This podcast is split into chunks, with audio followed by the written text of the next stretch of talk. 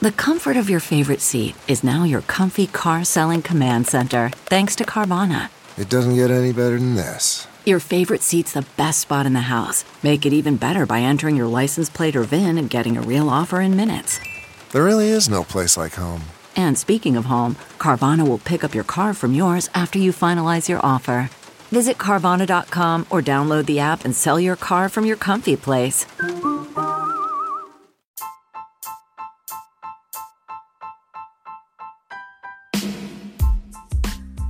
Hi, everybody. Sharyl Attkisson here with another Sharyl Attkisson podcast. Today I'm going to talk about something I wrote an article about in The Hill called Quid Pro Quo in Ukraine? No, not yet. Actually, my title was shorter. The one I wrote was Quid Pro No. And I'm talking in this about the impeachment debate and how it's being framed and what I learned after speaking to current and former diplomats and doing a little bit of research. Stuff that was not being reported on the news programs that I've been watching and in some of the articles that I've been reading. So I thought I would talk this through in case people want to know a little bit more about it. First of all, let's talk about the term quid pro quo to begin with, because that's how the impeachment debate is being framed, as if that's the bar that will determine whether President Trump did something egregious or wrong or something impeachable, whether he committed a quid pro quo. But I think there are some big flaws with this framing that that's the bar that's been set, whether or not there was a quid pro quo. I'm not sure the term's being used properly. And I'm talking about by Democrats and Republicans and the media. Diplomatic quid pro quo, requiring certain actions, behavior, or conditions in return for U.S. aid, is common, according to current and former diplomats that I spoke with. In fact, that's basically the purpose of foreign aid. The U.S. uses its foreign aid to influence other countries, to get them to commit to a certain behavior or do certain things or spend the money a certain way or cooperate with an investigation. And this is all under the purview of the president. Under the Foreign Assistance Act of 1961, it says the president may determine the terms and conditions under which most forms of assistance are provided. So the notion that there's something inherently wrong with this sort of foreign aid diplomacy is raising concern among some career diplomats. I spoke with a former Obama administration State Department official, a fairly high ranking official, who, by the way, is a Democrat and an Obama supporter. He actually said that by controversializing this common practice, I guess what some are calling a quid pro quo, he said his fellow Democrats are hamstringing any future president. And then he said that's why this is a constitutional moment. He's criticizing the notion that most everybody's talking about a quid pro quo as if there's something wrong with it, instead of understanding this is how foreign aid typically works. Now, it is true that few Americans would think it's appropriate for a U.S. president to use this foreign aid diplomacy to set conditions to get dirt on a political opponent. Remember, that was the original accusation we heard from a supposed whistleblower that President Trump had demanded that the president of Ukraine provide dirt on his 2020, Trump's 2020 presidential rival, Joe Biden. But the available information is now proving to be a far cry from those original whistleblower allegations. In fact, it's really no longer being said that Trump specifically solicited interference from a foreign country in the 2020 presidential election, which is what was originally said. Foreign aid is widely considered, I found, a tool to allow the U.S. access and influence in the domestic and foreign affairs of other states, particularly when it comes to national security policy. It also helps governments to achieve mutual cooperation on a wide range of issues, as I discussed, and I found all of these quotes in routine paperwork that discusses the purpose of foreign aid. All of this appears to neatly fit the definition of the very things President Trump's critics now allege he did, minus that hyperbole that was out there in the beginning.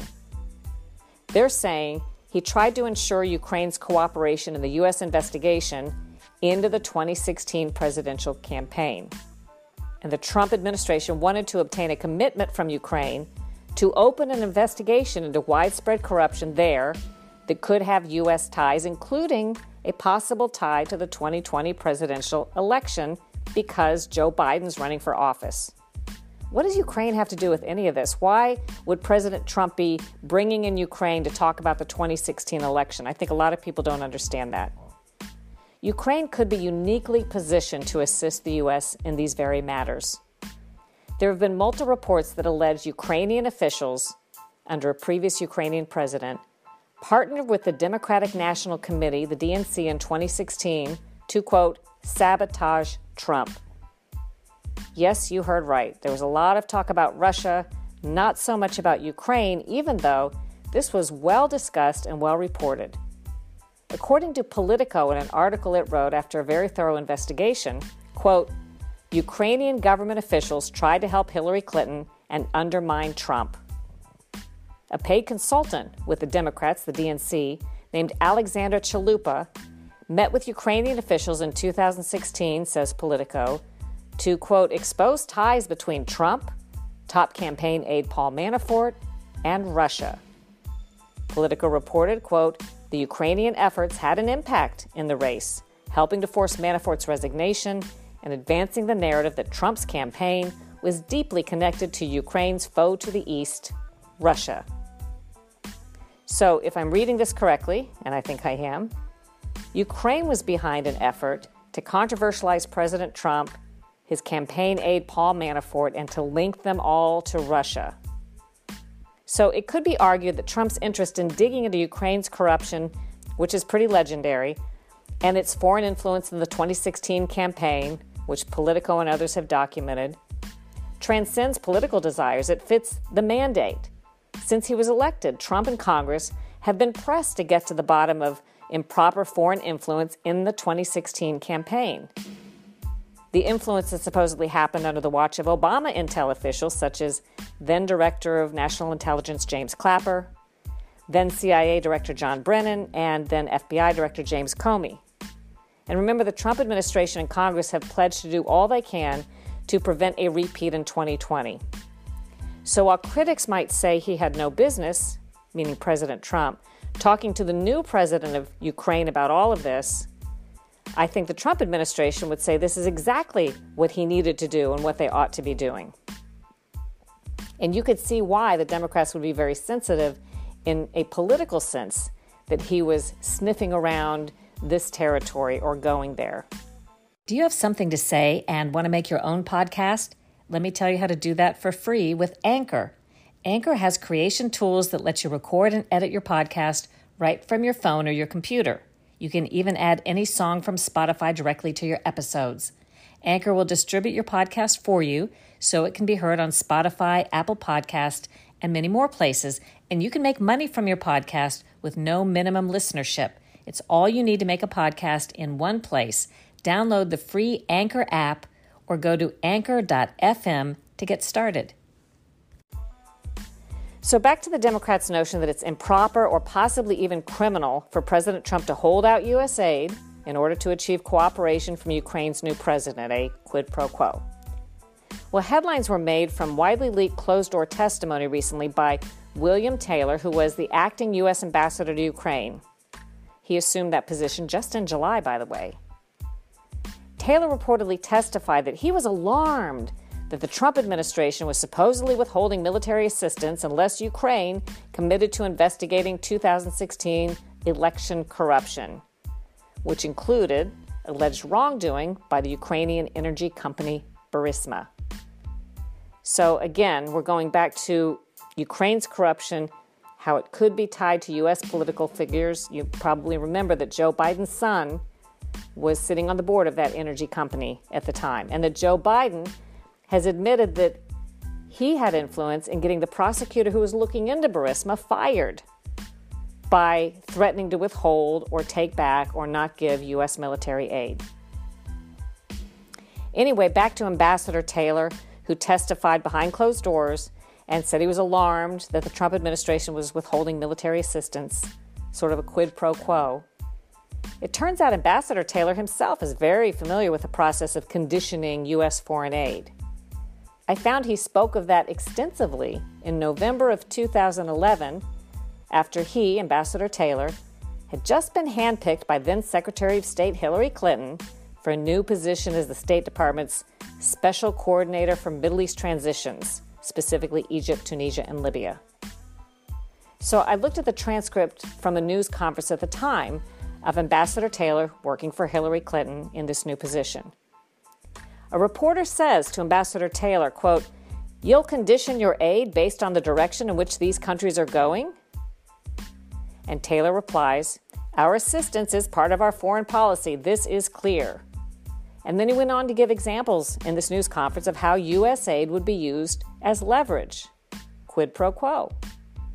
Here's one thing he told reporters, for example, quote, "We will say to the Egyptians, don't send us that check that you owe the US for a billion dollars.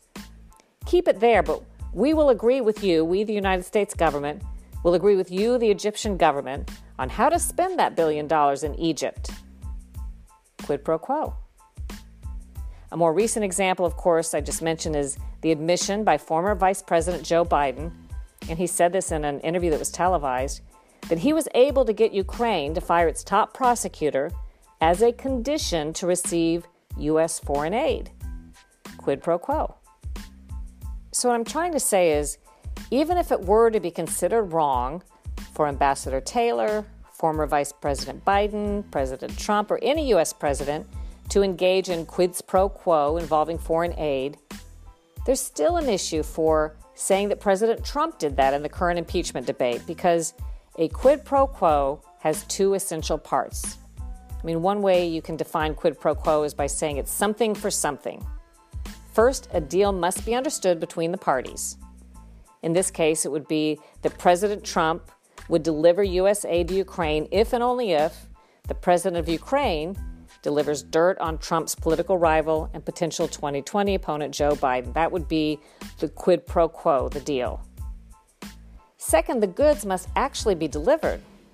So in this case, President Trump would have had to actually receive the requested packet of dirt on Biden in order to trigger the release of the U.S. aid.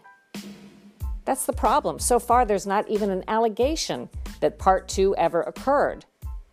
Without delivery of the dirt, there's no quid pro quo, just a quid. So, from what we know as of now, the most that can be reasonably alleged against President Trump by the media, by his enemies, by never Trumpers, by other Republicans who don't like him, the most that can be reasonably alleged is that he offered a quid pro quo. Something, by the way, both Trump and the other party, the president of Ukraine, deny. But then it was never consummated. New facts could emerge, but right now, there seems to be a lot less than meets the eye. So, what comes of all of this and testimony of people going in and out on Capitol Hill and talking about what did or didn't happen? It, it really looks like some State Department diplomats, maybe a lot of them, disagree with President Trump's ideas and strategies. Ambassador Taylor confirmed as much. They don't like what President Trump was doing, they don't like President Trump at all.